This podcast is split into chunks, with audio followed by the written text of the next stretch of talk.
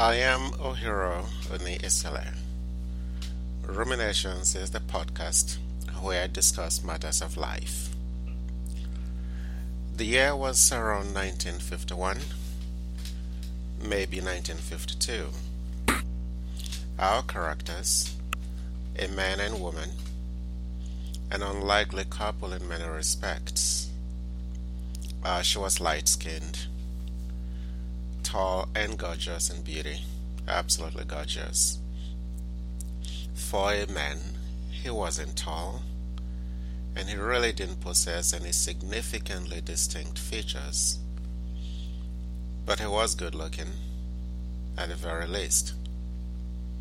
The setting? A small African town that was robust with life and love.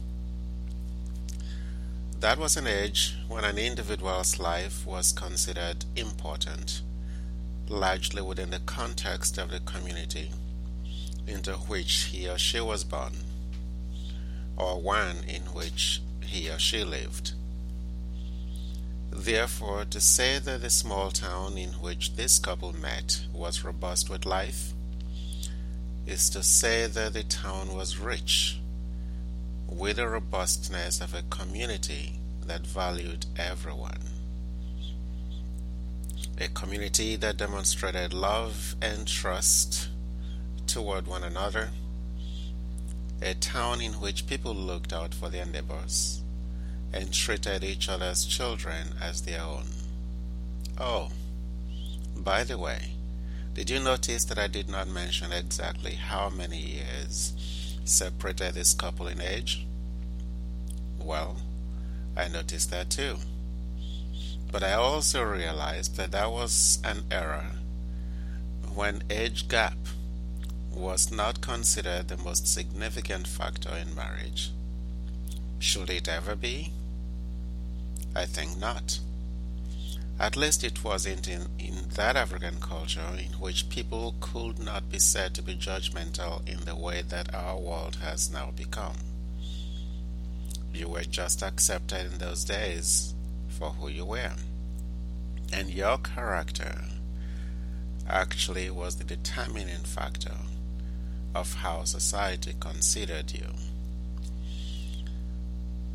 Two years after the couple met, they got married and together began a life that most couples could only dream of.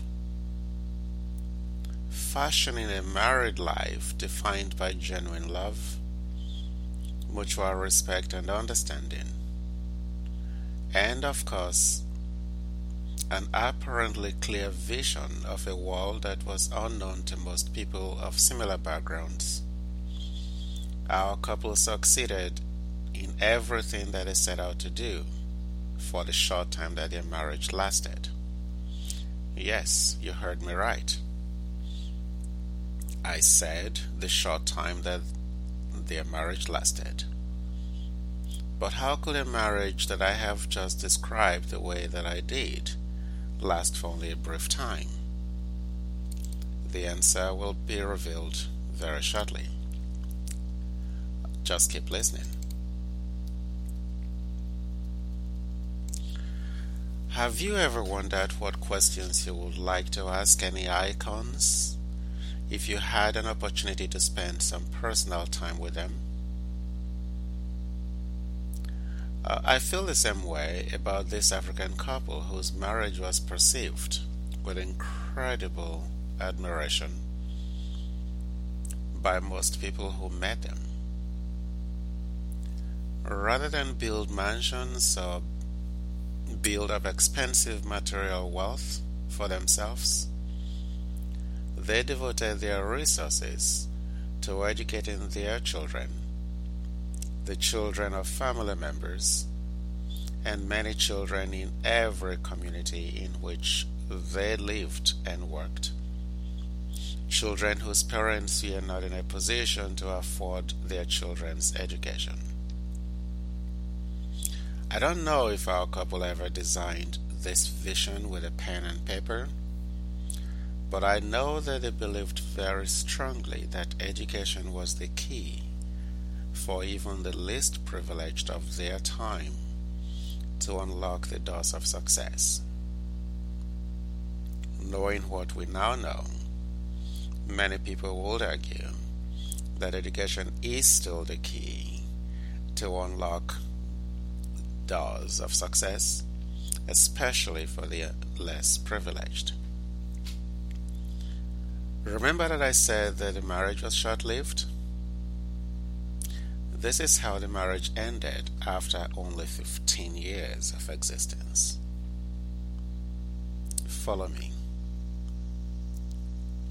She was pregnant, went into the hospital to give birth, and never came out of the hospital. She died in the course of childbirth. She was only 36 years old. What about the child? Well, she also died during the course of her birth. News of her death traveled quickly and through the little town in which they lived into a state of confusion. How could this happen?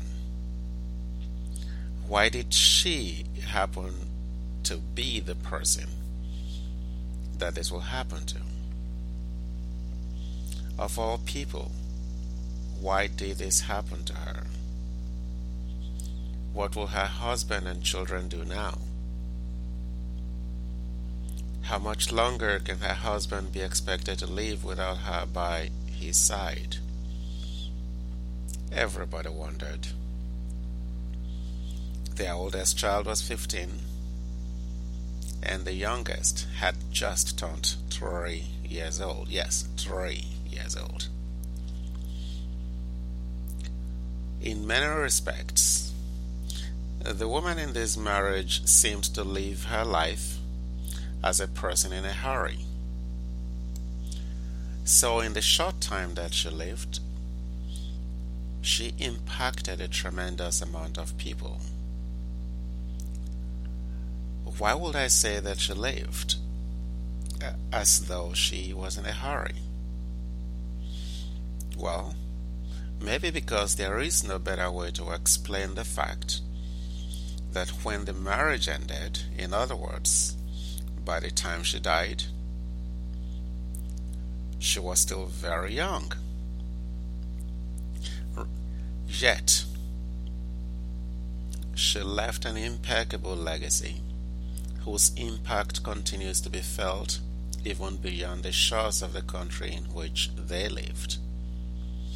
And remember that I said she was only 36 years old and she died several decades ago.